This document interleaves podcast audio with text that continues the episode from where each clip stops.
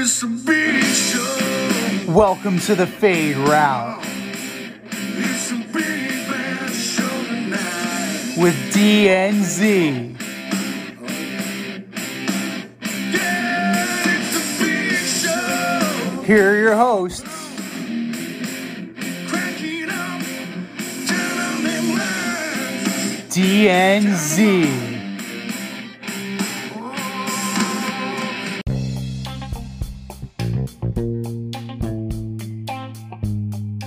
Welcome everybody this week's episode of the Fade Route with DNZ. I am Z, and we got a great show for you. We're breaking down the MLB trade deadline, dissecting the Deshaun Watson drama, and Dan Butler's joining us to talk Yankee trades and a little bit of giant football. But we begin on a somber note with the passing of broadcasting legend and icon Vin Scully. The renowned Dodger broadcaster died Tuesday at the age of 94. Uh, he died at his home in Hidden Hills, California.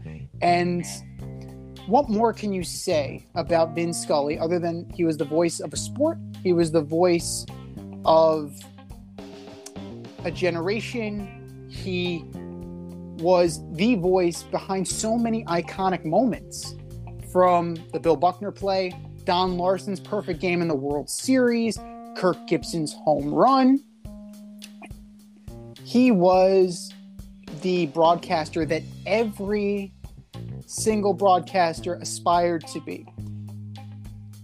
Born and raised in the Bronx, graduated from Fordham University, and then stepped into the Dodger broadcast booth not long after that. He was recruited out of college by Red Barber. So if you can get recruited by Red Barber, who is a legend in his own right, and then carry broadcasting for over 60 years, a lot of times doing it without a play-by-play, uh, without a color man. Like Vin Scully was the guy because he could so effortlessly weave a yarn while integrating it into the broadcast.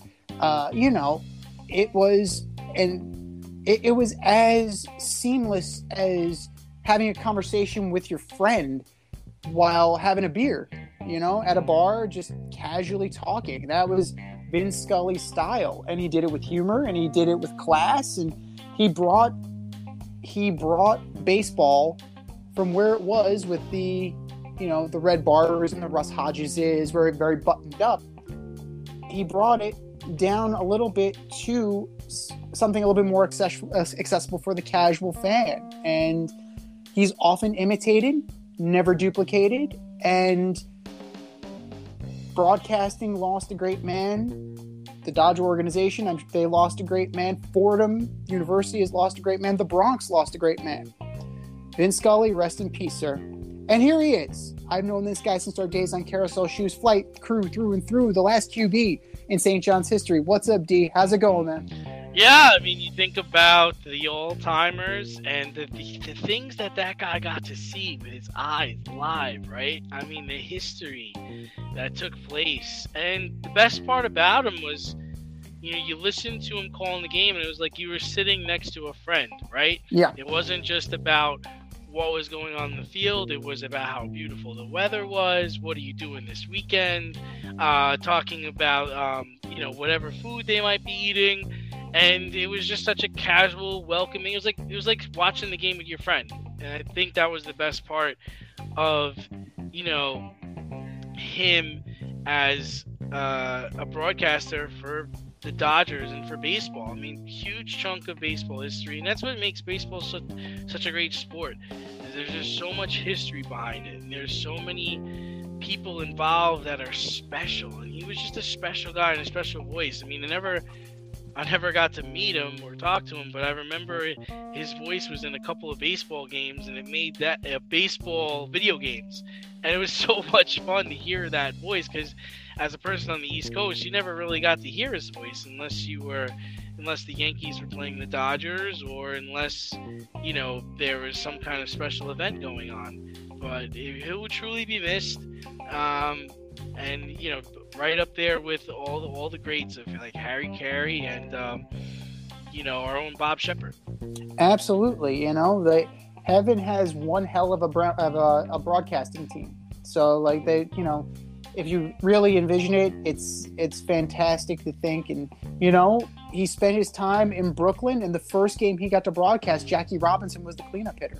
And Nuts. yeah, and you fast forward to you know 2009, 2010. You know, you're broadcasting.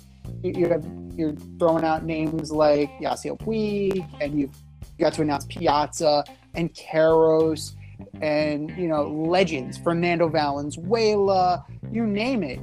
You name it. Koufax, Drysdale. Vince Scully is the thread that ties them all together. He is the thread that is Dodgers history.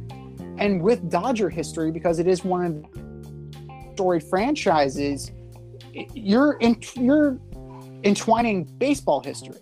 You know, he's as much a historian as he was a broadcaster. And Yeah. you know, that's baseball lost a legend, and then the NBA also lost a legend. Uh, we had the passing of Bill Russell, who died at the age of 88 on Monday. Probably the biggest winner in NBA in sports history, capturing 11 NBA titles. How you remember Bill Russell? well, I mean, neither one of us saw him play. So when you're looking Well, not at- live. I Well, mean, well, we've not- seen. We've, we've seen video, but Footage, we, yeah. we didn't get a chance. You didn't get a chance to see his actual like impact. You didn't get Yeah, a we chance didn't. to Li- feel we didn't it. live in the moment. No, we did not live in the moment. But I mean, his resume speaks for itself. You know, Hall of Famer, 11-time NBA champion, a 12-time All-Star, a five-time MVP, an 11-time All-NBA player. Like I mentioned, uh, he's on the NBA 75th anniversary team. Uh, You know, uh, and that's not even taking into account his college years at the University of San Francisco. He was a player coach, and he was a champion as a player coach. But you know, he did as much off the court as he did on the court. And, you know, he marched with Martin Luther King. He stood up for Muhammad Ali. He boycotted a game in Kentucky after his black teammates were refused service in a coffee shop. Like, he talked the talk, he walked the walk, and at the end of the day, he won. He was not just a winner on the court, he was a winner in life. And that's how I would like to, you know, that's how I want to remember the great Bill Russell. And the Presidential Medal of Freedom in 2011 I mean, that's just that's just a cherry on top. That's just the validation of it all. But he touched people's lives. What more can you say?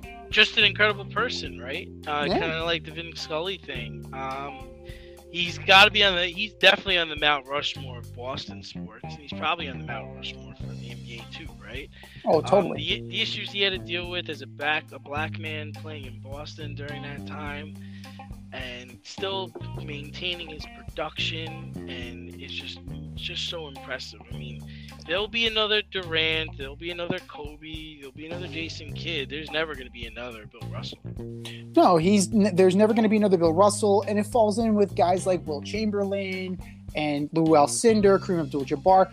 Like these men laid the groundwork. They paved the road for guys like Kevin Durant. They paved the road for Michael Jordan. They paved the road for Kobe Bryant. So without these men doing what they did, basketball would not be where it is today. You know, eleven titles, Yeah. eleven. the ultimate winner. Like you really, I mean, he, you can't, you you cannot discount the level of victory. And yes, I understand. You know, Red Auerbach was cherry picking players and yada. You know, but you You still gotta go out there You, and do you gotta do it. Exactly. You're absolutely right. Like you got to play the games. That Right. championships are not won on paper. No, no, and he did it every day, in and out, and he was just the he was the model player. I mean, just the model player, the model person, like you said. It wasn't just on the court; it was off the court too. and he had the attitude too. I remember I was watching a clip, and he was at um, he was at an award ceremony. He said, "I want to kick your ass." like plain and simple, just matter of fact, like that. We kick your ass, and it's just like okay, like you know, he he not only talked the talk, he walked the walk, but he he trash talked it too. So he you know he did not want for confidence. We'll put it that way, and Bill Russell is certainly an icon. He's absolutely on the Mount Rushmore of Boston sports, and he's got to be in consideration for the Mount Rushmore of NBA all time. I mean, Yeah. he, I mean, Yeah, just like I said, there's just never going to be another guy like that. Avoid messy accidents. Get better stopping power with your brake pads. Callahan brake pads. You never know when you'll be driving in the road and there will be a truck tire that you need to avoid and save your family. Callahan Auto. Really care about what's under your hood. But, you know, in other news, the MLB trade deadline has passed, with the Dodgers, Yankees, Padres, and Astros making the most eye popping uh, acquisitions. Who got better and who failed to make the most of the tra- trade deadline, Z? Well, let's start with who didn't make the most of it. I'm going to throw it out there for starters because there were plenty of teams that didn't do. The Rockies didn't make a trade. The Rockies, Kris Bryant, back on the IL for the third time this year. Dude's got a bad back. Just shut him down. It's At, a wrap. at this point, he's done. He's Just a wrap, man. the the Mets number one. Like they have, they, they definitely disappointed in terms of making a splash. Now, in terms of the rationale behind the move they made, it makes sense.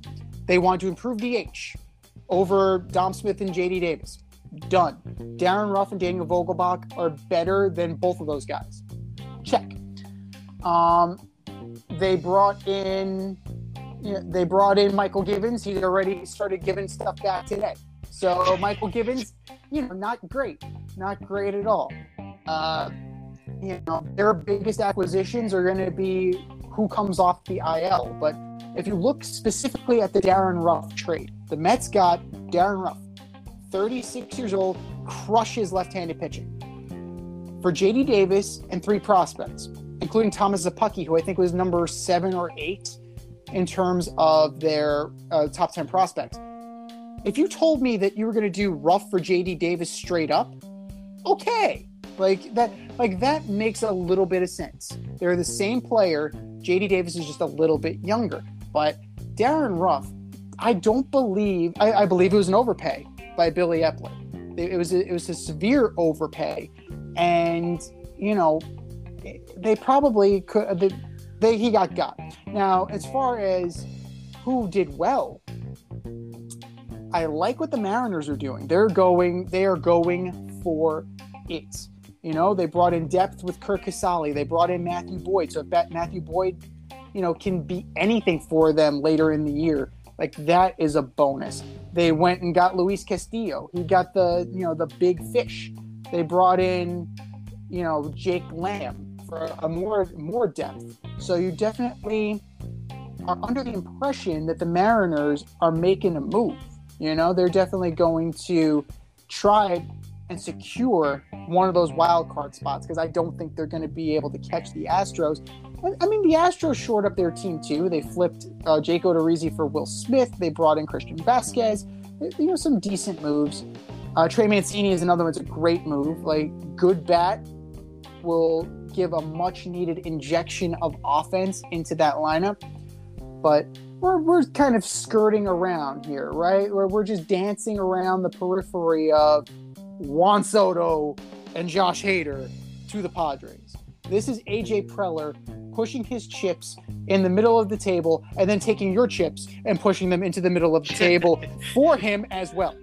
It's like, this is our year. We're going to do this. He's pulling a full Les Snead. He's pulling a full fuck them picks. He's going for it right now. And you admire his balls. Like, I admire his balls. But eventually, this will all come due.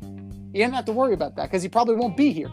So, like, for him to get Josh Bell, Josh Hader, and Juan Soto, you know, that's kudos to him because that's uh, that's ballsy, and it's gonna definitely pay off in the playoff time.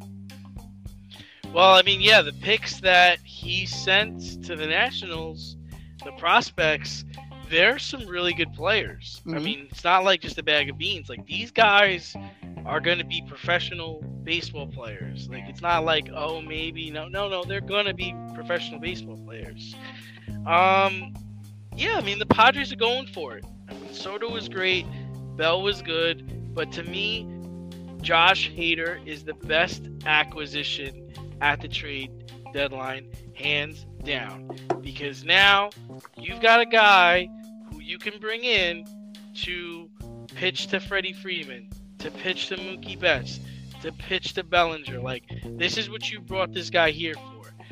We have trouble closing out an inning, or we get into trouble late in the game. Bring him in and shut people down because that's what this guy's done. That's what this guy does.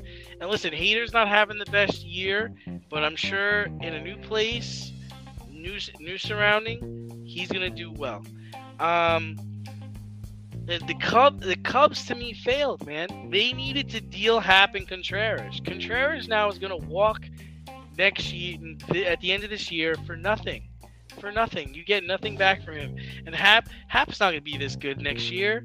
He's never gonna be this good again in his life. Like this is your this is your opportunity to get some stuff and you you didn't get anything, so you've just really locked down being bad for the next couple of years. Um I, I kind the Mets the Mets didn't blow me away. I mean, I was just like, all right, did you really address the issues though? I, I don't really think they did. And I did you guys give yourselves a chance to compete with the new Padres, to compete with the Dodgers, to the, to compete with the Braves? These these are the teams that you're ultimately gonna have to beat down the line, and I'm not sure I'm not sure they made those the, the necessary moves to be to be better. But I understand. rely- I understand where Billy Eppler's coming from because you're you're acquiring in air quotes. You're you activated Jacob Degrom. You activated Trevor May. You're bringing guys back from the IL. Megill is going to be back for depth. You can use him out of the pen. Like you have guys. Your best acquisitions and your cheapest acquisitions might be your own. So a full Met complement with these guys Yeah. might be able to compete. They, they no, I get what you're. I, I get what you're saying, but the the problem I have is, I mean, I'm a pessimist. Like, I'm just being honest with you. This is the last year that your the Mets are going to have Scherzer and Degrom. Think about that. This is the last year that these two guys are going to be your one-two punch. So, really, you should be going all in with that in mind. And I don't think they are. I think they're thinking, oh, yeah, we got this many years left on the Scherzer deal, and we got DeGrom for this. No, no, no. DeGrom heading for serious arm surgery next year. No oh, doubt in my mind. Christ. And Scherzer is getting older, might have dead arm at the end of this year. Um, let's see what else I got. See now, I think, and and Butler might disagree with me later on. I think the I think the Yankees whiffed. I think they whiffed on Soto. Twenty years ago, the Yankees would have went and got Soto. The Yankees would have twenty years ago. The Yankees would have been the Padres, getting Soto, getting a new first baseman, getting a middle reliever, getting a closer. To me, the Yankees are the team that should have got Hader. I know they went and got Scott Effross or whatever his name is from the Cubs. That's good. That's not Hader, right? I mean, they they got they got a guy, but they're they're the Yankees bullpen is in such a mess right now. You don't. It's it's like roll roll the dice and who's coming in to close this game, close out this inning, shut play people down. You make that move for Hader. Hader's the guy. He can close. He can close out innings. You didn't do that. Soto Soto should be a Yankee. He fits the Yankee profile, and he'd be the Yankee t- center fielder for the next ten years. But no, they didn't go get him because they don't want to give up their Volpes, their Dominguezes, and all those guys that they think is going to come up and be the future. I mean, that's fine. That's the way you want to go. If you you want to go into the postseason batting LeMahieu, Judge, Stan, and Rizzo, you want to go into the postseason like that? Go for it. But they did make good. They did go get uh, what Harrison Bader. They got the guy from the card Bader from the Cardinals. I, I do like that move. He's a good center fielder, and he's a good defensive guy. He's a local kid too, so those guys always shine. But then, what is Aaron Hicks supposed to do? What are you paying Aaron Hicks for? Is he gonna go DH? What would, like you know, so it's whatever. But every everyone seems impressed with the Yankees did. I mean, but I, I'm not impressed. I think, and like Trevino, what's Trevino gonna do? He's having a terrible year, a terrible year. You're gonna bring him to the Bronx to pitch? Who's he pitching to? What spot is he coming up in? Do you know? Because I sure as hell don't know. Well, I think that he's going to be seventh, eighth, somewhere in there. He's not going to be. Good lord. Yeah, he's not going to be a higher. He's not going to. He's going to be a moderate leverage. He's not going to be your closer like he was. So he's pitching to Vlad G. He's pitching to those boys up in Toronto in a big spot.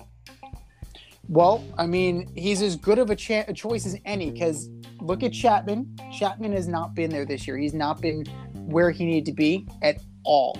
Clay Holmes, he's starting to come down to earth. They, Yep. they miss Michael King. The Yankees miss Michael Yeah. King something awful, and Chad Green too. The problem is that Chad Green's not going to be around for a Green's done. long time Done because so, of yeah. Tommy John. Now you're gonna maybe Zach Britton gets back by September. We'll see. But Wandy Peralta, pfft, you're looking at a lot of guys in that pen. Albert Abreu. If I see Albert Abreu one more time, I swear to you. I like Nestor Cortes. I think he, I mean some people say he's fluky. I actually just think he's having a really good year. I think he's good. I think he's gonna be good. But look at your boy, look at your boy Cole giving up six six runs in the first inning today, giving up bombs Oh, to, yeah. to Seattle. yeah. Well, you know, this is exactly. He gave one up to Kelenic. That's all you need to know. Jarred Kelenic hitting just, I'm, all, I'm, all, all I'm trying to say is like you got Kirchin and all these people worshiping all the moves the Yankees made, and I get it. They filled the spots they need to fill. A hundred percent agree. But you can't look at what they did and look at what everybody else did and say, yeah, they're in a good spot. You I would- can't. I would give the Yankees a solid B for what they were able to do. The guys they brought in, solid B, because No, see, I but see, I disagree. I would give them an A for what they did because they filled the spots they need to fill. But compared to the teams that they need to beat, they didn't do that well. Like you're, the Dodgers are gonna scrape them if they play them in the World Series. The Padres with that lineup, assuming Tatis Jr. comes back and can play, crush that bullpen. Will fucking destroy the Yankee bullpen. And we, I'm I'm giving them a, a pass saying they get to the World Series. How about what the Astros did when getting Trey Mancini? And then they go and get they go they pull the Billy Beane and say, "Hey, I don't want Christian Vasquez to play against me tonight. Send him over." Right. So I mean, th- that's the thing though. Like I, I like what the Yankees have done. I'm not totally in love with it. The same way I like, I, I I'm not totally in love with what the Padres did. I think that I mean I understand you're going all in. I You're lo- all in. I, I love the, I. I love the ballsiness. I, I absolutely love the ballsiness, but I just don't think they're. I, I, I still don't think they're good enough. Believe it or not, because No, I can see I can see I can agree with you on that because they're going to have to beat the Dodgers, and I don't know if they can. and the Even Dodgers. with the move, The Dodgers tripped up too because their biggest acquisition was Joey fucking Gallo. I don't know what that's about. Obviously, Somebody's Taylor's getting a hand thinking, job under the table on that one. I don't know what that's about. Oh my I god! don't know Fri- who's taking that trash. Friedman did Cashman a favor on that one, but like Had that to, one, right? that one scratch a head scratcher. No Syndergaard to the Phillies was a head scratcher. Yeah, I don't get that either. I mean, it's not like Noah Syndergaard is gonna, you know, do well. I like the Braves. I like what the Braves did. They locked up their third baseman for the future. Uh, How about Ry- Eric Hosmer almost wrecking the entire Juan Soto trade? Like, that- Yeah, that's I'm not going there. I'm not fucking playing there. I'm not I'm doing not it. playing there. You send me I'm the Boston Red there. Sox. Send me the Red Now, Sox. I'm not playing there. Uh, I can see how he's pissed off, right? He goes. He, I can see how he's pissed off, but the Braves went and got a closer because Jensen's probably is not coming back. I'm assuming. Yeah. I, I like what the Braves did. You know, we're just we gotta just beat them. We just gotta win. The, we gotta stay within our division. And you look across the, we look up in the standing. You see the Mets. and like, oh no, they they they didn't do enough. and what about the Twins? Let's let's touch on the Twins for a second here. You, they brought in the closer Lopez from the Orioles. They brought in Tyler Mahle. They brought in Michael Fulmer. Like the Twins, like we had little to no hopes. And we're, you know, I'm putting that lightly. You know, I, I'm definitely downplaying that soft pedaling it a little bit. But the Minnesota Twins, they're making a go of this. And they're definitely, I, I think they made themselves a lot better. The Guardians didn't do anything. The White Sox didn't do anything of note. I mean, the Royals. I mean, the, the Royals are in, you know, second to last place anyway, and they traded Whit Merrifield to the Blue Jays. The problem is that Whit Merrifield can't play in Toronto because he's unvaccinated. Whoops! Uh, how about that one? So you know this. Plus, they got Sandy León for depth for uh, for catcher. Uh, the Twins with these moves, I think they're running away with that division now. Yeah, it's uh, it's uh, we'll see how the next couple of weeks play out. But um, I think, I think everybody, I think everybody's jumping on the Yankees too much. We love youth sports. Not only do they get the kids out and active, but they promote teamwork, sportsmanship, friendship, and fair play. One of the Fade Route's favorite youth sport partners is Ossining AYSO Soccer. Their mission is to develop and deliver quality, player centered youth soccer programs that promote a fun, fair, family environment where everyone is welcome and everyone plays. If you have a child between ages 4 and 18, registration for fall 2022, spring 2023 season is open. To sign up or to volunteer as a coach or referee, go to ayso201.org today. The more volunteers, the more children can enjoy the AYSO soccer experience. Go to ayso201.org Oh today for more information or to sign up.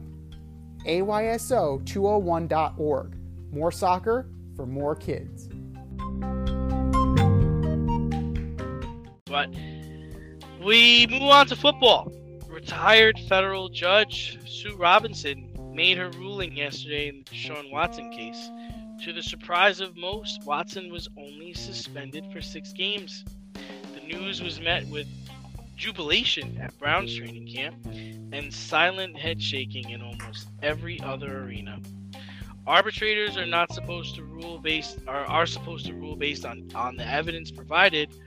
How did you feel about the ruling and what happens now? Not nearly strong enough. Like, I'm on record. eh, He should have been fined last year's salary. He should have been suspended for this year without pay and should have gone from there. That, and that's putting it light. All you're doing is reinforcing the problem that the NFL has with female fans, how it treats women. And, you know, you are saying that because it is quote unquote non-violent, that somehow it's, you know, not as it, it doesn't meet the standard of some of the other previous suspensions and precedents. You know, tell that to the massage therapists who were forced upon that it was non-violent.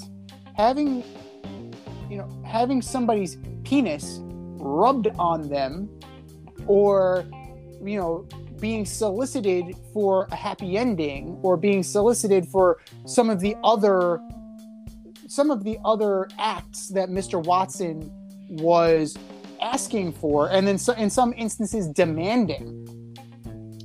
You know that is vile. It is absolutely vile. And uh, seeing the reaction of the fans too. Like you know it was it it was disgusting to me to see that yeah deshaun now we're gonna get him. we go to the super bowl i'm like dude no that's disgusting. That is absolute i, I was like i was ashamed to be a human being at that point. I was ashamed to be a football fan. And you know the nfl has a major problem with women and they need to fix it because you know at the end of the day it's about inclusion. It is all about inclusion. And you taking this you know you taking this stance as the arbiter it's just it's just not right. And i'm glad roger goodell is appealing the nfl is appealing and hopefully they get closer to the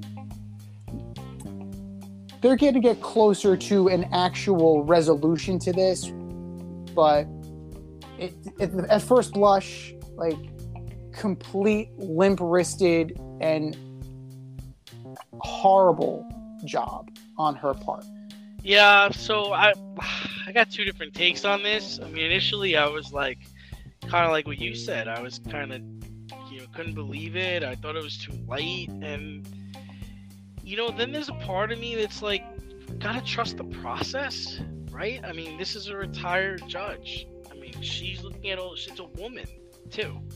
She's taking into account all the information and and this is what she's come up with. It's like if we're not going to respect the process, then what's the point of the process?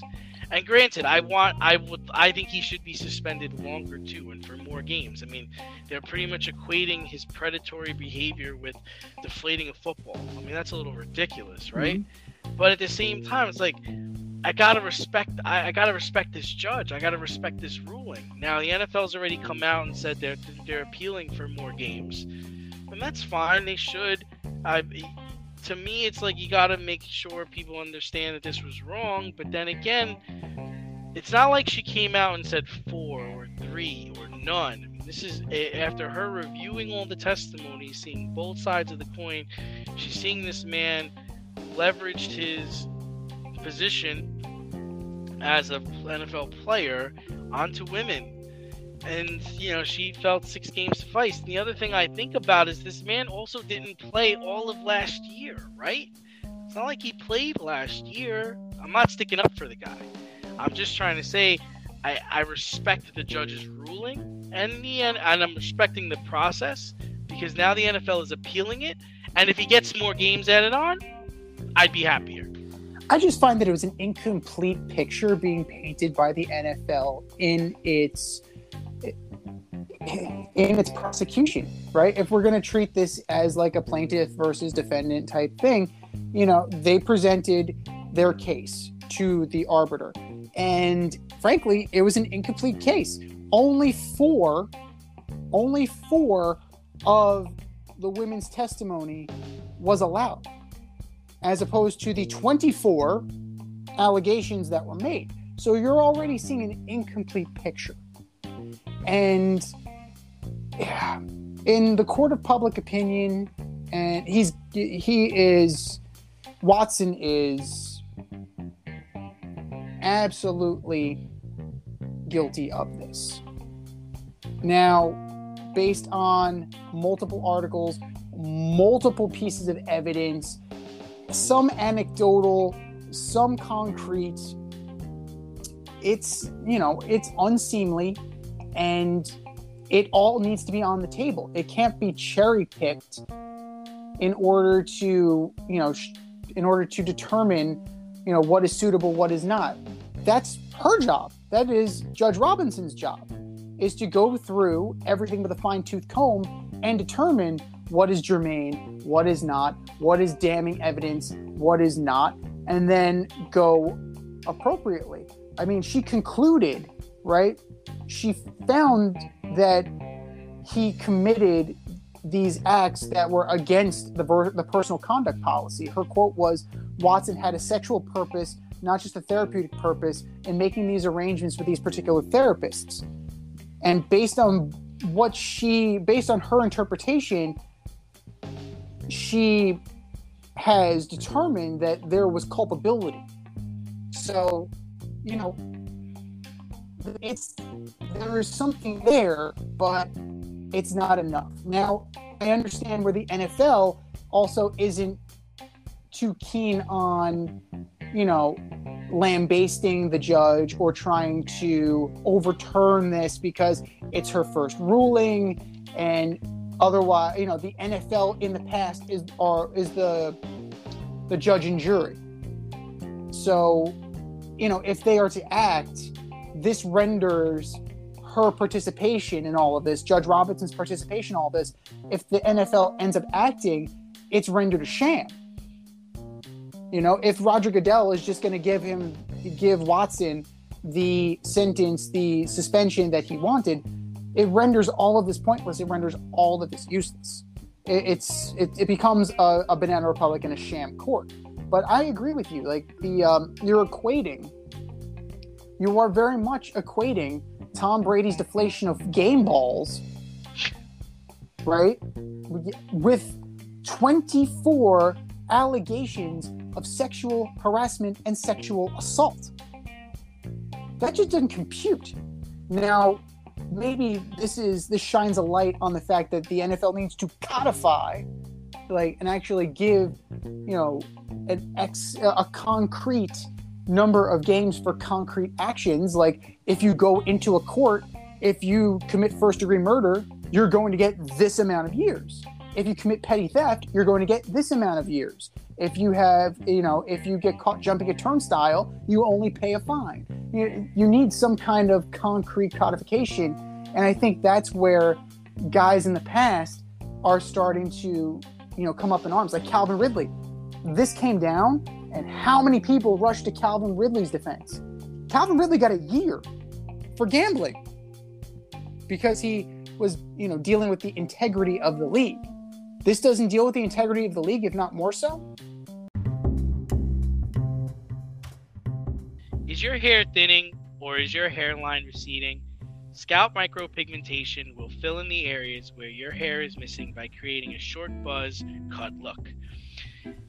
Micropigmentation is a non invasive procedure that will create the illusion of hair follicles for 7 to 10 years. For people with alopecia, this could be a permanent fix. For people with scars on their scalp, this is a great way to camouflage a scar. Don't lose confidence or feel like you need to wear a hat wherever you go. Marquez Studio is located in the Bronx and is open for all your scalp micropigmentation needs. Consultations are free and appointments can be made any day of the week. Get your hairline back with scalp micropigmentation. The techs at Marquez Studio have over 30 years of hair cutting experience and can assist you with all of your questions. Call to schedule a consultation today, 646 221 8728. You can also visit them on Instagram at Bronx Marquez to see their gallery and view all their satisfied customers. Again, that is Marquez Studio, located in the Bronx, New York, 646 221 8728. It's a flawed system. Sticking with scandal in the NFL, the league punished the Miami Dolphins on Tuesday for tampering with Tom Brady and Sean Payton 2019 to 2022. Owner Stephen Ross was fined 1.5 million and suspended until October, and the team was was docked a first round pick in 2023. Big deal, little deal, no deal. Big deal in that it validates what Coach Brian Flores was saying. He didn't, while it's still unclear as to whether or not the uh, the hundred thousand dollar bribes, the hundred thousand dollar kickbacks for losing, were legitimate or not. The arbitration indicated that they thought that Stephen Ross was kidding when he said that. So I don't know how you can, you know, it's not on tape. I don't know how you can determine whether or not he was joking based on that. You're going to, you know, take his word for it. But, you know, Flores mentioned they wanted Brady, they wanted Payton. There was a boat meeting, and ultimately it didn't happen. So this vindicates Flores to a degree, and I'm glad that he is on Mike Tomlin's coaching staff and he has a chance to, you know, continue his livelihood. You, know, you as we know, you and I uh, thought he was going to be blackballed, at least for a little while. It's good that Brian Flores can hold his head high and know, you know, he is being vindicated more and more. But what I find interesting, and Sarah Spain brought out this little tidbit of information. Um, Tom Brady is linked to all three forfeitures of first round picks. So each time an, an, uh, an NFL franchise has had to forfeit a first round pick, Tom Brady was somehow involved. That is very interesting. Um, what I find I find most interesting is that you know Stephen Ross is 1.5 million dollars fine. He got stripped of his committee duties. Like they came down harder on the team than they did on the owner. So you know 1.5 million is chump change for a billionaire. So I'm sure he's upset more about the fact that he's paying the 1.5 million and he didn't get Brady and Payton. But imagine if he was successful. If he had Brady and Payton and only had to lose 1.5 million dollars, he'd be like, "Shit, I'll do it again." Yeah, I mean, I, I agree. I think this was a big deal. Um, interesting to see that the Dolphins were trying to get those two together. I mean, we speculated it. We we had speculations on this show about a year ago saying that this that this was in the works. Uh, I think Payton and Brady meeting up in Miami is still possible. I think it's still a possibility, right? Uh, NFL rarely gets these fines and docking of trades correctly, but I think they got it right here after a six-month investigation. Um, I wonder how many things the NFL doesn't catch, right? willful ignorance. I'm kind of thinking it's going to be willful ignorance. Depends on who it is, right? Like, you know, the McNairs, they're probably under a larger microscope now than they were in the past. Jimmy Haslam is probably under a greater microscope than he was in the past. Dan Snyder, he's, I mean, he definitely is. We know that. He's in international waters and he, he's not coming back. You know, he's, he's like, he's extradited himself to like to his boat but um you know it's very interesting to see who the nfl will move on and who they will not move on. But um we're gonna see where this goes. And yeah i i, I think that ultimately the dolphins are gonna walk away from this. Like they're gonna get their 1.5 million slap on the wrist. Ross is going to keep doing his thing, and they're going to keep trying to get the quarterback because I don't necessarily think that Tua Tagovailoa is it, and I don't, I don't think they're convinced either, and that's pro- that's part of the reason why Brian Flores is no longer the coach. For all the grill masters, green thumbers, home repair heroes, and DIY aficionados in the Richmond, Virginia area, if you're looking for personal service, quality products, and a convenient shopping experience, look no further than Thacker Ace Hardware in Colonial Heights, Virginia. Owner Don Rackley and his team of local experts have everything you need to tackle all of your home projects. I'm talking paints by Benjamin Moore and Clark in Kensington, power tools by Craftsman and Milwaukee, electrical, plumbing, hardware, and let's not miss the grills. Weber, Big Green Egg, Traeger, Blackstone, top shelf, amazing. And for all you green thumbers, their nursery department is fantastic. Give them a call today, 804 766 4223, or stop by 27 Dunlop Village in Colonial Heights. That's 804 766 4223, or swing by 27 Dunlop Village in Colonial Heights. Thacker Ace is the place with the helpful hardware folks. But, Yep. you know, the Dolphins didn't get Brady, but they should have their quarterback of the future, or so they think.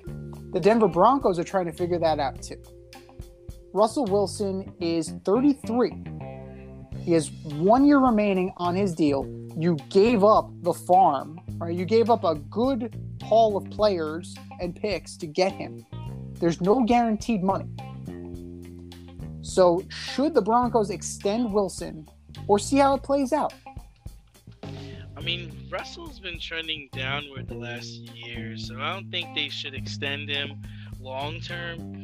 I saw their wide receiver Patrick just went down with an ACL tear. That's like they Yeah. lost three wide receivers the last three years. The ACL tears. Cam Hamler, I think, was last year. Mm-hmm. Uh, they, they gotta do something about the field. I don't know, but I'd say let let Russ play out the season and see where you are in January. He's probably the worst or the third best quarterback in that division, so you should be looking towards the future. Um, he's not Peyton Manning, he's not Tom Brady, he's not Drew Brees. So I mean, I don't think an extension is that necessary right now. I mean, he's fine right now. Like, Russell Wilson is a fine quarterback. He's fine. He's good. You know, he's 104, 53 and 1 for his career, 65% completion for his career, 87 picks to 292 touchdowns. Pretty good. The problem is when they have this let Russ cook shit. Like Russell Wilson is great until they start letting him cook. Like that's when he starts making mistakes. But in the past, he's had guys to kind of cover up for that, and he had a killer run game in Marshawn Lynch. This year, you're going to have Javonte Williams, Melvin Gordon. You're going to have a run game. He's not going to be, you know, it's not going to be bereft. Like Seattle, like just lost Chris Carson. He retired. So like that's who Russell Wilson has been like relying on to get major run rushing yards. And if you're looking at, you know, you have a top three of Courtland Sutton, Jerry Jeudy, and KJ Hamler. Like that's pretty good. That's a pretty good trio out there.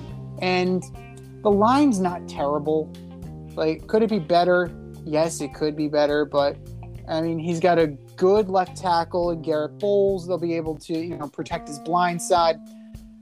Yeah, I think he, uh, Russell Wilson is on a prove it kind of deal at this point, and I think that that's fair because Russell Wilson needs to prove that he is who we think he is, and there's that inevitable decline during the year, and he's got to prove that he can get over that hump because I mean last year 6 and 8 but 12 and 4 11 and 5 10 and 6 9 and 7 10 and 5 10 and 6 12 and 4 13 and 3 11 and 5. handily over 500 for his career. Like each year handily over 500 and he's given he's been given more weapons. Prove it. Put up or shut up and then we'll pay you Are you in need of air care maintenance or service? I have the company for you. Air Care Technicians. They service the Westchester and Northern Bronx area and can help you with all your heating and cooling, maintenance, and service needs. Just give them a call at 914 315 1547. Again, that's 914 315 1547. Or shoot them an email at aircaretechnicians at gmail.com. These guys are the real deal as they are veteran owned, licensed, and insured. Make sure to tell them that D&Z sent you. And last week we discussed the lack of wide receiver talent on the Chiefs. Another team inept at wide receiver this season will be the Green Bay Packers. Lazard, Watkins, Watson, and Cobb are not Crosby, Adams, Driver, and Jennings. Who is in a worse situation, the Packers or the Chiefs? Well, let's see. You're looking at for the Chiefs. Like we went over it already. Like Juju, Hardman, Valdes-Scantling, Josh Gordon is your number four. Corey Coleman is on this team, and a bunch of other guys. Shit's weak. Yeah, that doesn't. I mean, Tra- luckily they have Travis Kelce. Luckily, you know, luckily the Chiefs have Travis Kelce. You know, Allen Lazard is not Jordy Nelson. You know, Christian Watson, Sammy Watkins, Randall Cobb. Like that's bad. Like both the the Packers are in trouble, especially if Robert Tonyan is not going to be the safety net. Marcedes Lewis is there, but he can't do at his age what Robert Tonyan can do. So I think that between those two teams, the Packers are in a lot of trouble. But I will see those two teams and I will raise you. The Dallas Cowboys. CeeDee Lamb, Michael Gallup is hurt. James Washington is hurt. Ja, uh, Jalen Tolbert is your number three. And then who do you have? Dennis Houston, Noah Brown, KaVontae Turpin. Huh? Who? What? Where? When? Who are these people? And then thankfully they have Dalton Schultz as the tight end. But that's that's it. Of these three, I would say that you know the Cowboys. It, the Cowboys are the worst. The Packers are second worst, and the Chiefs. they're- you know they're not bad by comparison. Yeah, but I think I I think Dallas. I think CeeDee Lamb's a big time player. I think he can carry it. He reminds me a little bit of when um when the Steelers moved on from White Mike Wallace Mm-hmm. and they had Antonio Brown come their number one, and everybody's like, "Oh, he can't handle it. He's not getting ready. He's not." And then became one of the best receivers in the league, and he led my fantasy team to a championship that year. Um, I'm going with the Packers. I can't see LaFleur developing a scheme without the best wide receiver in the game, and we saw how well the Packers did with uh, without Rodgers last year. Um, I think Andy Reid has the ability to design an offense that balances the run and the pass game well. With the he knows how to coach with what he has. Um, so I'm I'm gonna say that the Packers are in a worse position than all than both of those teams. I like Dallas's situation better than the Chiefs, but I think the Chiefs will be able to figure it out. Now, our Figure It Out segment of the week brought to you by Figure It Out by Coach Mike Westhoff. We're still working on it, Coach. It's it's a great read, but uh, there is a, a specter, in my opinion, hanging over all three of these teams, and one that we got before Mike Tannenbaum got the other day on First Take.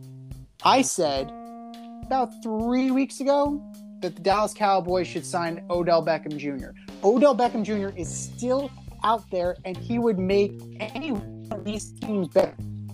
So who do you think? Who, let's do good, better, best. Who's the best fit for Odell Beckham Jr. of these three teams?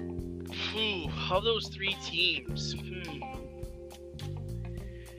Uh, I'm gonna say the Chiefs is probably the best, right? And then the better one would I would go with the um, the Packers. And last, I would go with Dallas. I just don't think Dallas needs it because Dallas has the Dallas has the run game. I know Zeke is on the decline, but Tony Pollard can run too. They have Schultz. They've got a true number one guy. Like I think that I really think Dallas is gonna be okay. The Chiefs, I think, could really use him. I mean, I think he would fit in really with well with what they do there, and of course, Aaron Rodgers could, could benefit from him. Like, you know, to me, Dallas is Dallas is more of a balanced team. You know, where I look at the Packers, and I think they're always trying to gun it, even though you know Jones does very good on the ground. He gets hurt. And he's, you know, he's turnover prone. Like he definitely, he's put them on the ground, and we've seen it in big time moments. So, in terms of good, better, best, I think a good fit would be the Chiefs. I think they have, I mean, they have four or five guys, so they can theoretically spread it around, and they want to spread it around more. But Odell Beckham Jr. would definitely make that team better. A better fit would be the Packers, just from the simple fact that I mean, he immediately becomes a number one, right? And then those other guys become better because he's drawing the bet the number one target. Now, does that necessarily do, does Odell Beckham necessarily want that? Because that means less for him.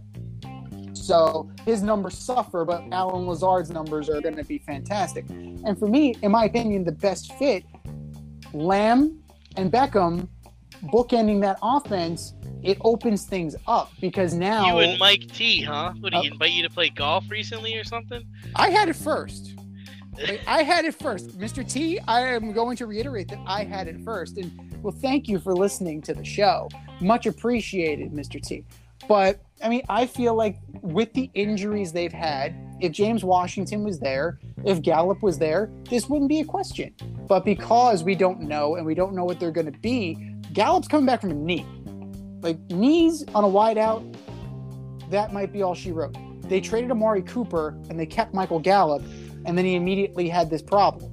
So we'll see. But I think that that kind of opens up the floodgates a little bit because you'll have Beckham on one side, Lamb on the other side, and you'll have Schultz to go over the middle. So Beckham doesn't need to worry about going over the middle, which has kind of been the injury issue. And then, you know, because you're now balanced even more, that opens up for Zeke, that opens up for Tony Pollard. And I think that will benefit Dak Prescott a little bit more in the long term. But I mean, he he's playing it close to the vest. I, I really don't know where Odell Beckham's going to go, and I don't think anybody does. And that's kind of that's going to be an intriguing storyline that kind of hangs over trading camp, and we're going to see how long it lasts.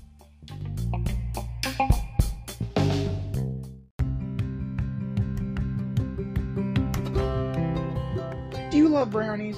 Of course you love brownies. But you know what's better than a brownie? a delicious, handcrafted, gourmet brownie delivered right to your doorstep. That's what our guys at Sweet Life Brownie Co. offer. Chef Tommy D and the crew offer a dozen delicious delights that you will crave, from the classic OB to Dutch apple to campfire s'mores and many more. Check out their website, sweetlifebrownieco.com, for their Friday brownie drops. At noon, their site goes live and you see what they're making. Since you're there, become a site member and earn points. You earn 50 points just by signing up. Make sure you follow on Instagram and Facebook too at sweetlifebrownie underscore co for the latest updates and their latest releases and creations. That's sweetlifebrownieco.com. Give them a call, 845-641-3043, and tell them D&Z sent you. That's sweetlifebrownieco.com, 845-641-3043. Sweet Life Brownie Co. Because there's always room for a brownie.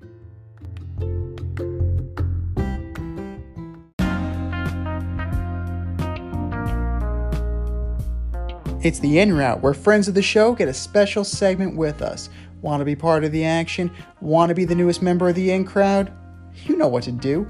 Hit us up, faderoutemail at gmail.com, or slide in those DMs on Fade Route Podcast on IG, or hit that Twitter, Fade Route DNZ.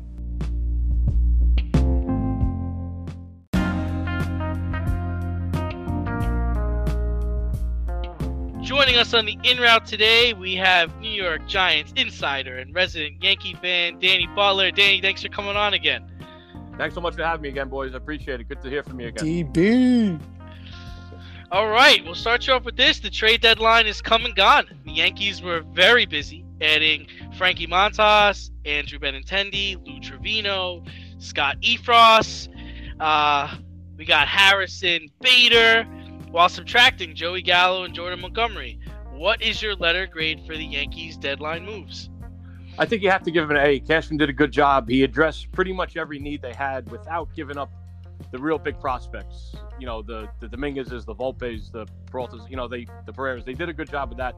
Um, you know, they they, they could have got. They didn't really go after Soto, but I thought that was kind of a pipe dream anyway because they they, they love Volpe. Volpe is going to be their starting shortstop maybe next year. But I re- I think Cashman did a great job. I, you got to give him an A. But would you agree that 20 years ago they would have went and got Soto? Yeah, no, absolutely. Twenty years ago, yeah, George would have gave up Soto and they would have signed him, and they would have signed re-signed Judge. And if that would have been their plan, I would have been all for it. But to me, if they if they were going to trade for Soto, extend him, give him his almost 500 million, what he wants, that probably means Judge is out the door next. So I'm looking at it three years from now. Would you rather have Soto? Would you rather have Judge, Dominguez, and Volpe? So I think they made the right choice. You Yeah, I kind of was so- figure also yeah. that um, the way the fa- the way the deal was constructed, like they would have been more in the Soto and Corbin camp, more so than the than the uh, Soto, Bell, and Voit camp, right? You know, like that kind of deal. Like you figure, because Rizzo didn't want to include Corbin to get a max on his uh, to get a max on Soto's value, but like the Yankees would, have, I mean, would have blown through that since they were looking for, they were looking at Corbin, right? Yeah, a couple years ago, Cashman got killed for not going spending money after Corbin. He's been a disaster since. That's a move that that's a uh, George Steinbrenner move where okay, we'll take your guy that's making way too much money because we don't care. These Right. are not these are not the George Yankees anymore. These are the Hal Yankees. Right. Right. I mean, Brian, like you said, Brian Cashman addressed depth in the outfield, starting rotation, and the bullpen to keep the Yankees on their 119 win pace. But which of the additions will be most valuable in your opinion? I think the obvious one is Benintendi. I think he really fits this team. We, we're still a little too much home run uh, reliant, not as much as we've been in the past. We're not all we're not totally all or nothing, but we're still too much. I think he's a guy. He gets on base. He hits all fields. His powers really never developed, but the Yankee Stadium, you know, he could still hit one out. I think I- I, would like to see him batting second, maybe LeMahieu one, Benintendi two, to have Judge even more of RBI opportunities. But they love Judge in the two hole. Uh, Mont- Montas was a, was a big, big pickup. He's a legit number two because you don't know what Sevy's going to be with after the injury. He's not going to be back until mid-September. Cortes is very good, but you know, you don't know. He kind of does what smoke and mirror sometimes, so that worries you. Taillon got, got off to a great start, but he's been really, he's been really uh, struggling of late. But Montas is a legit number two. I really love Trivino in that deal too. He he's hasn't had a great year this year numbers wise, but if you delve deeper into the numbers, it looked like the analytics show he's run into a lot of bad luck, and he's also has good numbers career against the Astros. He's faced them a lot being in the AL West, and it, it, against Bregman in particular, he's got good numbers. So I really I really like that. Uh, the other guy, the, the bull the bullpen is a worry now because Chapman's so inconsistent. Holmes has not been good since they moved him to the closer. Getting those last three outs is, is a big difference. So to get to get more bullpen depth, I really think helps them a lot. So you think Trivino eventually becomes the closer? Is he a setup guy? What do you think's going to happen there? I, I think it's going to turn into more of a situational thing than anything because I, I don't think they really. I mean, unless Chapman really just gets hot in one of those tears where he's dominant again and throwing 102 and not thinking, maybe Boone goes back to trust him. But I, I think I think it's just going to be kind of by committee, which I don't like. But let's face it, we don't ha- we don't we don't have the lockdown guy right now. I mean, Yeah, are you going to throw your egg, are you going to throw your eggs into the Zach Britton basket? I mean, I know he's on a rehab. He's probably coming back soon. Yeah, that's why he, people keep on forgetting about Britton. I mean, he's done it in the past. So if if he can if he shows that he's healthy and pitching well, that's definitely a guy that you can trust in that spot. So I think that they have a lot of options anyway, and with with the moves at the deadline is even more so, which is a good thing. So does the out? So to you, the outfield will now be Bader, Benintendi, and Judge with Hicks DHing or Stanton DHing. Is that what you think it's going to look like? Yeah, I was a little the, the Montgomery for Bader move. I wasn't crazy about. It leads me to believe that Stanton's injury it's either a little more than they thought, or when he comes back, they don't want him playing the field. So, and if that's the case, you you need after get rid of Gallo, you do need another outfielder. And Bader's an excellent fielder. Uh, not much of a hitter, but he's an excellent fielder. You know, Hicks is going to probably be hurt at some point too. You know, Yeah. because he because he always is. And uh, Bader's a local kid. Yeah, Bader, you know, went, grew up Horace Mantle is a local player there, so hopefully, you know, he can Yeah. get it back home. He's definitely got to be feeling good about this. But now turning to the rest of the league's moves, the Padres, Phillies, Braves, Astros, Mariners, Twins, and Blue Jays were all particularly active. What got your attention, and did anyone do enough to challenge the Yankees come playoff time? Well, I think the worst trade by far was uh, Brittney Griner for the, uh, the Russian arms deal. But no, I'm just kidding. I'm Has that gone through yet? Has that gone through yet? I don't know. I think they're waiting on physicals and the paperwork to get there. No, I'm just, I'm just kidding on that. But uh, I mean, the Padres obviously made a huge splash. They're a good young team, and they've kind of they were always like the last couple of years they've been the media darlings, but they really haven't taken that next step. I mean, it's a great move for them because with Soto, if they if you know Boras is going to want every last time representing Soto, if they could be in the same spot two years from now and say, hey, we're going to trade him for a boatload of prospects. We'll replenish the farm system, and maybe we win in the next two years. And then, or maybe Soto falls in love with San Diego because it's a beautiful city, and hey, I want to stay here. I also think getting Hader was huge for them, and um, Hater, oh, yeah, Brandon and Brandon Drury too. They they made they made a lot of moves. yeah. Uh, so I mean, all, the, all this for the splash. second wild card spot. Well, that yeah, but that's that's what it is now. So many teams make the playoffs that these it's different than like, oh well, we don't have to win our division. Let's just go in with a, a better team in the in the playoffs. All this to beat the Braves or the Phillies in the first round. Pro- Yeah. Yes, probably. yes, from Met- Mets fans' point of view, yes, that's what you want. Beat them up. I don't care. Yep. Uh, also, I like what I like what the Jays. I like what Merrifield. I always thought he was a very good player, and he kind of gives them a little element maybe they haven't had. They're kind of a lot of power hitters. He's a guy that gets on base, can run a little bit. Uh, the Astros made some, I think, very smart under the radar moves, um, especially because you know it. It's people always say it's going to be the, us, the Yankees, and the Astros, and I think the Astros think that too. He's a good player. He kind of he he has success against the Yankees. Christian Vázquez is a good player. He always kills the Yankees. So they're eyeing they're eyeing October matchup with that. I think those were some good under the radar moves for them. Definitely. And, uh, you know, going past the trade deadline, going past October, we're going on to contracts now. As we know, Aaron Judge bet on himself, and he's having a monster MVP season in his walk year. The Yankees are hesitant to give Judge the length of the contract he wants. D's on record that the Yankees should just let Judge walk, but I think you can't let a homegrown superstar walk so easily. After this season, is this a back up the truck situation, in your opinion, or should the Yankees just let him go, let Judge walk? In my opinion, it's a backup the Truck because this guy, like you said, he's a homegrown superstar, one of the best players in baseball, having one of the best years, you know, we've ever seen. You know, especially in the last 20, 30 years. but this isn't George's Yankees anymore, you know. So and and even with George, George, George loved other teams' players. His own players, he didn't like to spend the money. But I, was a little surprised at the beginning of the year. Not that Judge turned the contract down, but that the Yankees offered seven years. I thought it'd be more like a five, six year thing and throw more money at him per year. But they went seven years, and like you said, Judge bet on himself, and it's going to come through.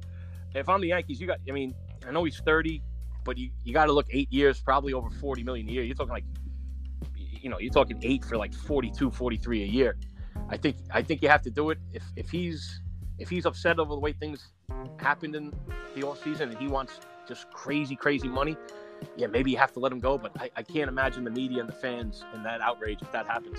I mean, if we're gonna look at this and like do a comparison, right? You have Derek Jeter, whom they let test the free agent market, and they really Right. wasn't that much coming back. And then you look at Robinson Cano, who uh, just went for the payday, and I think we all can agree that that was a bad move on Robinson Cano's part because you know he well, he just got paid. He did got get paid. paid. He, got, paid. He got paid, but He got paid. I I wouldn't say that his run in Seattle was particularly successful. I wouldn't say his run with the Mets was any any more successful. He had more PED suspensions than, you know, 20, 30 homer seasons. Like it's, you know, where also, if does you this back- fall? If you also go like Jeter, you said Jeter and Cashman, they, they still don't like each other over over that Yeah. those negotiations. And you go back even further to Bernie Williams in going into the offseason in 2000, he was he was like an hour away from signing with the Red Sox. He actually called George himself and said, "I want to be a Yankee," and they worked it out.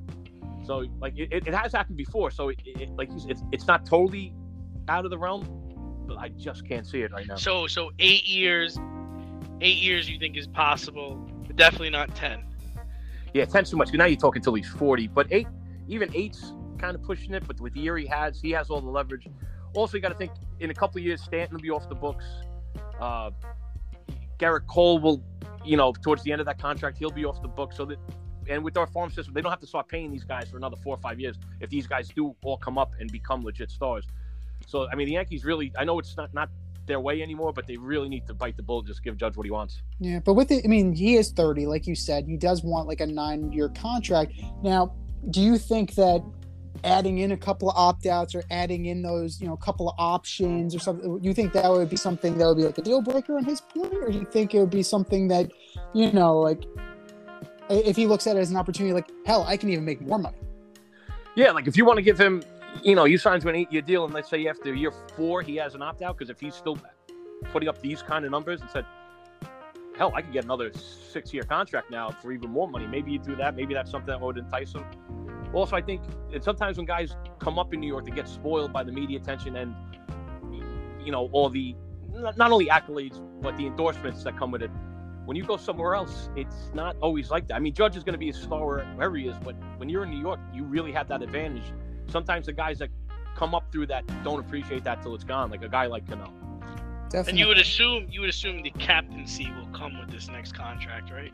I think it would have to. I mean, if you're going to give this guy eight, eight, nine years for 300, 350 million dollars, it makes all the sense in the world to name him the next captain. I mean, he fits all the criteria. Absolutely, he's he's definitely the straw that's stirring the drink right now. But uh, you know, we've been talking baseball the whole time. But uh, you know, football season is drawing close. We have about 35 days till the season officially kicks off, and the Giants have addressed their offensive line issues in the draft and free agency, and they added a few depth pieces like Matt Breida. You know, they, they definitely made some improvements. We'll be ordering up the NFC East in the coming weeks, but since we have you, you know, where do you have the Giants finishing this season? Uh, I mean, I I don't think you can get your expectations too high just based off of last year's debacle and pretty much the last five or six years of debacles. But I, I really do like the moves they made. Like you talk about, you know, getting Thibodeaux O'Neill in the draft. I mean, there was time before the combine, going to go one two. If you would have told me, you know, back then that the Giants were going to get them at five seven, I would have told you to take a walk that you're nuts. But Yeah. No, I didn't think Neal would fall. Yep. Yeah. Thibodeaux either. hmm Yeah, Ah, and uh, and a kid like Wan'Dale Robinson, who was people kind of scratched their head saying, "Oh, maybe that's a reach," but a guy, you know, Brian Daboll and Joe They know they know what they like, and he's a guy that fits that system. I would say, I think this team's definitely has a possibility to win seven or eight games, maybe nine, a winning record if everything falls into place. you never know with the NFC East. It's it's it, they kind of Kadar- is, is is Kadarius Toney the X factor this year? he could be. He's so freaking talented that it's just if he wants to play or not. They got to get him the ball. They got to get him the ball in space. He, he- hopefully, he's he's working on his route running ability. I know under the Daboll system, there's a little bit more of freestyle involved, which will definitely help Toney. And hopefully, if these guys practice every day and don't get hurt, that you know Daniel Jones can work, get a chemistry with these guys, so they know what they're thinking. So when guys break off a route, Jones knows what to look for.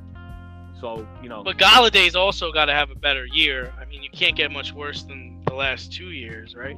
No, he was pretty bad. But I go back to the chemistry issue. Golladay's a guy. He doesn't have blazing speed, but he's tall, and his job is to get the 50-50 balls. He was the best in the league at that for a couple of years with the Lions. Where throw it up, he's going to come down with it. And I think because he was hurt in training camp, he didn't get a lot of work with Jones, and I don't. I just don't think trusted him enough for those 50-50 balls. The way like back in the day, Eli would trust Plaxico when Eli was a young quarterback. Saying, throw it up to Plax. He's going to catch it. And that, that really helped. That really helped Eli's career and get him confidence. Jones didn't have that with Galley. Hopefully, with a year under their belt and more practice, they do get that comfortability. Eli definitely did not have a problem just throwing it up. That's No. for sure. No, he didn't. He did, he did not. He- Well, one gunslinger to another. You should appreciate that. That's right. That's right. Just, just throw it up. Somebody's out there. Somebody will get it. Plax is out there somewhere. Yep. Well, I mean, we'll get you out here on this one since we're Greg talking Doyle's about out there somewhere. Greg Doyle. Yeah. Mike Mike McGee was open. I think. Mike Oh my- McGee's out there somewhere. Oh my God! Yeah. These are the deep cuts, ladies and gentlemen. These are Spellman Falcon football, certain uh, circa 2001. Oh Yeah. my goodness! Greg Doyle, But- number eighty-seven, I believe. Right. Uh, yeah, yeah. There we go. My sick memory is still working. Our 20 year is coming up, gentlemen. I'm just reminding you now. Yeah. Thanks. So- Thanks for reminding me. Appreciate it. Jesus. So we ran a Twitter poll, and this got your goat a little bit, DB. We la- we we ran this Twitter poll last week about Jimmy G's best landing spot, and the results were overwhelming. Fifty percent of the people that voted said the Giants. So should the Giants pursue Jimmy G, or do you prefer to ride with Danny Dimes for one more year? Yeah, like I said, that I, I really don't understand the whole Jimmy G to the Giants thing. I mean, I guess people just think it's a landing spot because Jones is an unproven quarterback, and but if the Giants were a very good team with a quarterback that's holding it back, that's making too many mistakes, okay, fine, yeah, Jimmy G's kind of a game manager. You put him in for a year or two, and you hope he can get you on the over the hump. The Giants aren't that team. Uh, Jimmy G doesn't. I don't. Even, he might make him a game or two better, but that's not what you want. Listen, Daniel Jones might go out there, and even with a new system, a good offensive line, more weapons, he might go and still show his inconsistencies and that he's not ready. And then, I, I but I think you have to chance it this year. And if it if, he doesn't get over the hump, well, then that's it. You worry you worry about that next year. But Jimmy G to the Giants this year, I don't think it makes them better. Who's the class of the division this year? Is it the Cowboys, the Eagles? What do you see? I, I mean, the Cowboys are the most talented team, but they've been the most talented team for 20 years, and it doesn't really help them. Um, I, I, the, the injuries to the wideouts. The injuries Well, to the they wideouts. are seem gonna be them. really, you know, E ESPN and the other networks seem to be really hyping the Eagles. I, I just don't. I mean, the Eagles, they have weapons now that'll help Hurts. I don't trust Jalen Hurts in a, in a big spot. I, he's a good quarterback. I, I- don't. I don't think he's he's going to be a winning quarterback that's going to take anywhere. Uh, I know Carson Wentz isn't anything great, but I, I think he improves the Redskins a little bit. But I think it's going to be typical NFC East where it's going to be four average to below average teams knocking the hell out of each other. And you know, I think nine wins wins the division. Wow. No, that's fair. That's fair. This has been uh, the NFC least for a little bit now, so we'll uh, we'll definitely see where it goes, brother DB. Thank you for coming on. And uh, what's so what's much. upcoming at the Tubby Hook? What's uh what's coming up? Uh, things are going good at Tubby. Uh, we got uh, trivia every Tuesday night. That's always a fun time. Karaoke's every Thursday. That's a great time. Nice. Uh, brunch Saturday and Sunday, and you know, it's just it's a good spot. Come in. Well, you know, hopefully Mets and Yankees are playing deep into October, so we'll have all of October covered for your baseball needs. You know, come on in and me- if you mention the the Fade Route podcast, I, I'll actually be nice to you instead of being miserable like I usually am. that is a sweetener, ladies and gentlemen. Yes. Make sure you go to Tubby Hook, drop our name, and you may get a smile from DB himself. Dan Butler, thank you for coming on, brother. And if you want to be the next member of the In Route, hit us up at faderoutemail at gmail.com. Slide in those DMs at Fade Route Podcast on IG or drop us a line on Twitter at Fade Route DNZ. Dan Butler, thank you, brother, and we will have you on again soon. Thank you so much, guys. I'm looking forward to it. All the best.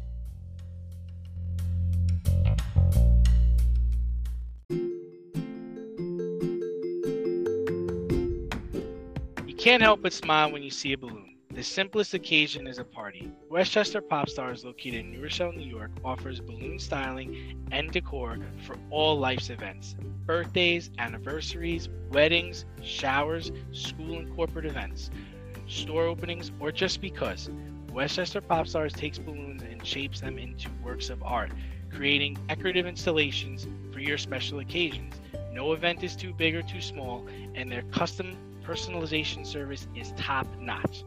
Westchester Pop Stars is a private studio, quickly expanding. In person consultation is by appointment only. Send an email to westchesterpopstars at gmail.com for more information or to schedule an appointment. No need to hire an event stylist, all you need is balloons. Currently servicing Westchester, Putnam, New York City, and Connecticut. To find Westchester Pop Stars, search for them on Instagram, Facebook, or Google.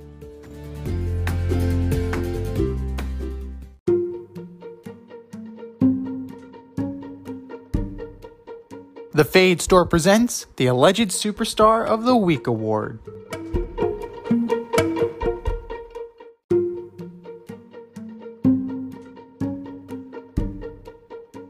All right, boys and girls, you know what time it is. It is time for the Alleged Superstar of the Week.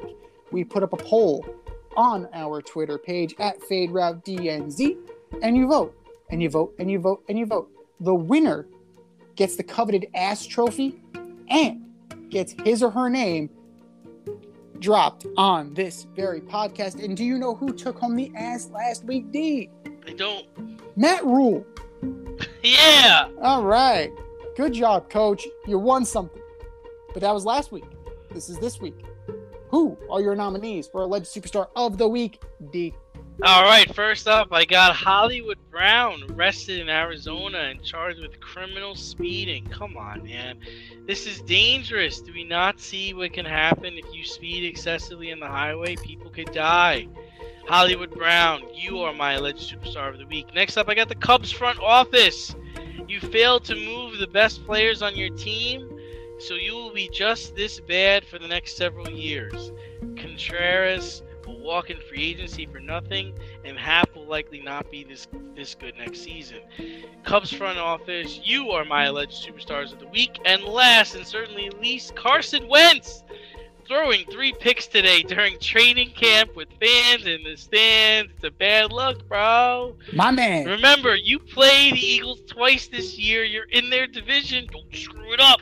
Carson Wentz, you are my alleged superstar of the week. Z, what do you got? Carson Wentz isn't making those games. Taylor Heinicke is going to play both of those games. Bullshit or no shit. Right now, Taylor Heinicke is playing both of those games. Oh, I'm going- Bullshit, I did it. Oh, bullshit. Wentz will play. Wentz will play. I'm going no shit on that, but we'll see what happens there. But for me, Jerry Jones, for somehow reinvigorating your rivalry with Jimmy Johnson and getting Oh, petty yeah. over the Ring of Honor. Jeez. When is Jimmy Johnson going to go into the Ring of Honor?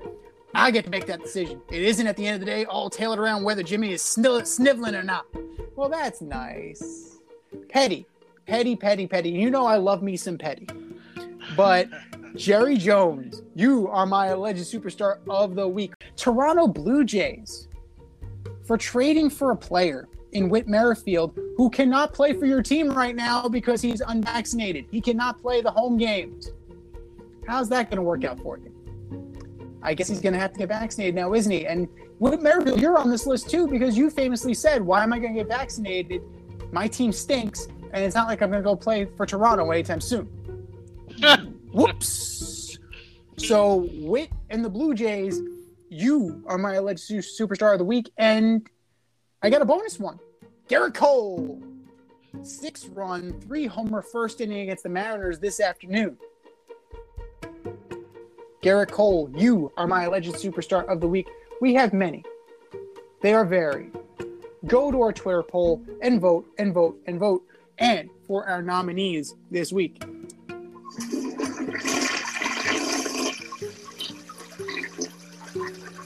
just do better, boys. Just do better.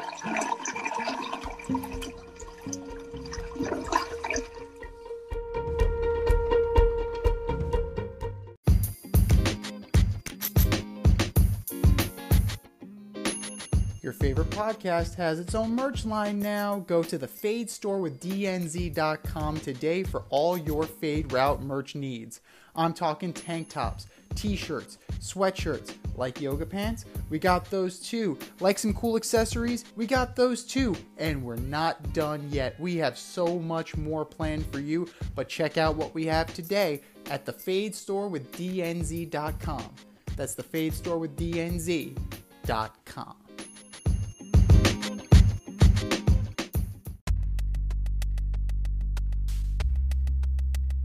Order up!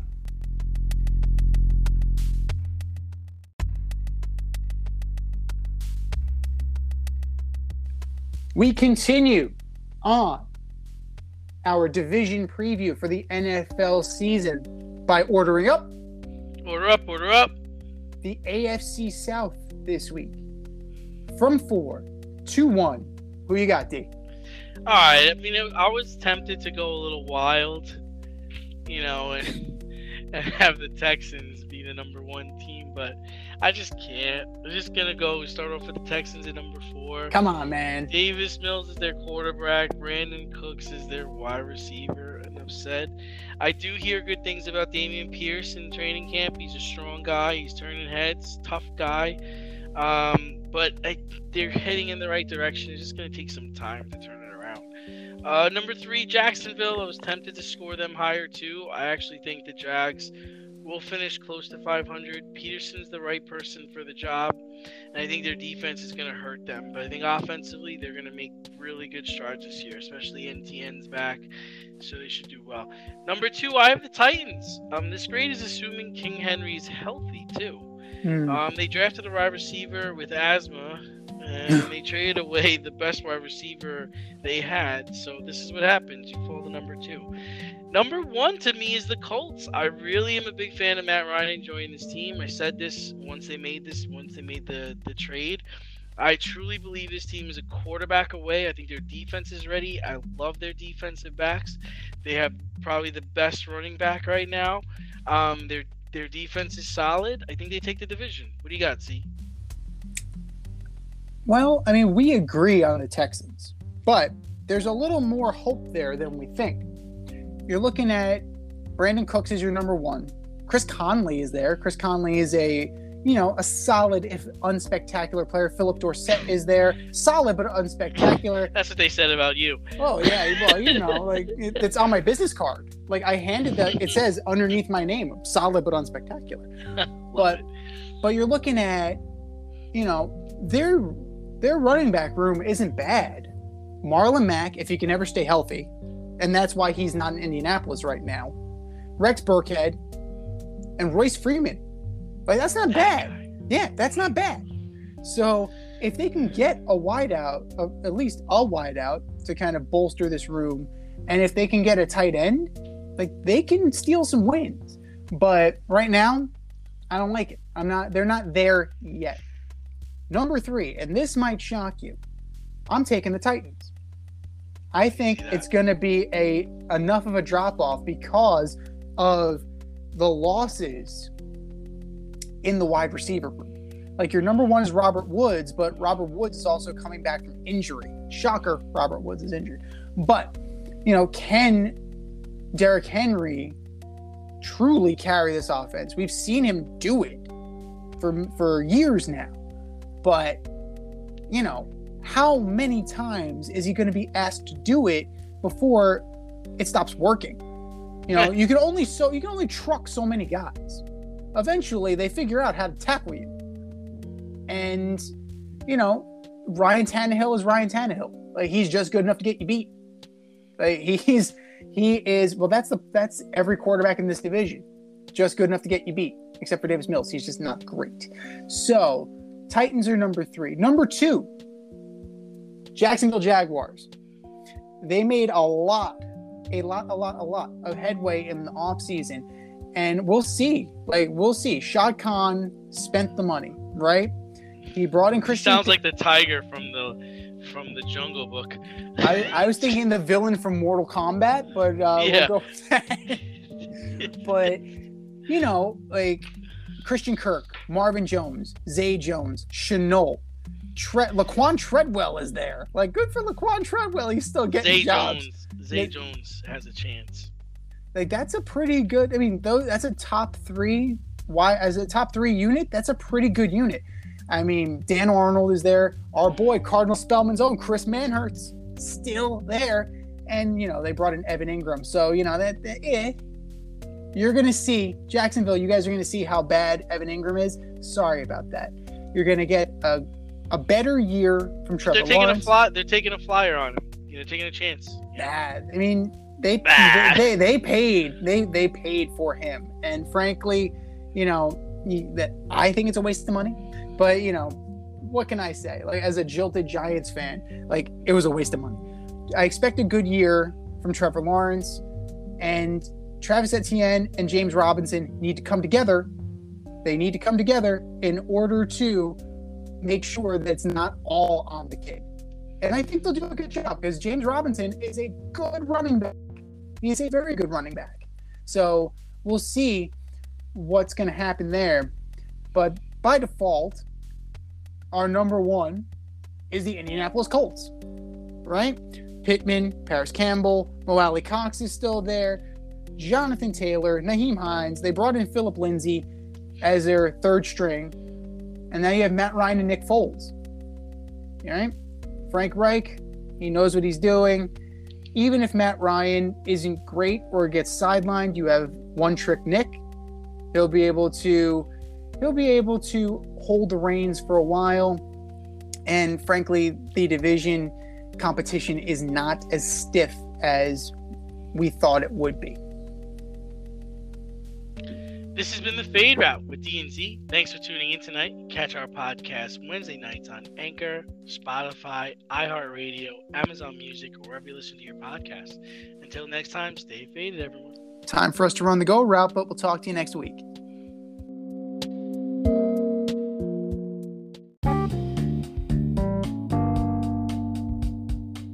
Want to get on the action, we want to hear from you. Hit us up, faderoutemail at gmail.com. Slide in our DMs on IG at Fade Route Podcast. Drop us a DM on Twitter at Fade Route DNZ. Comment on our YouTube channel, The Fade Route with DNZ. Questions, comments, picks, segment suggestions, you name it, we want to hear from you. Get at us, in crowd. Thanks for listening to this episode of our podcast. If you like what you heard and want to hear more, be sure to like and subscribe on your favorite podcast platform. Rate us five stars, leave us a review, turn on subscription notifications, and tell your friends. Spread the word, spread it wide.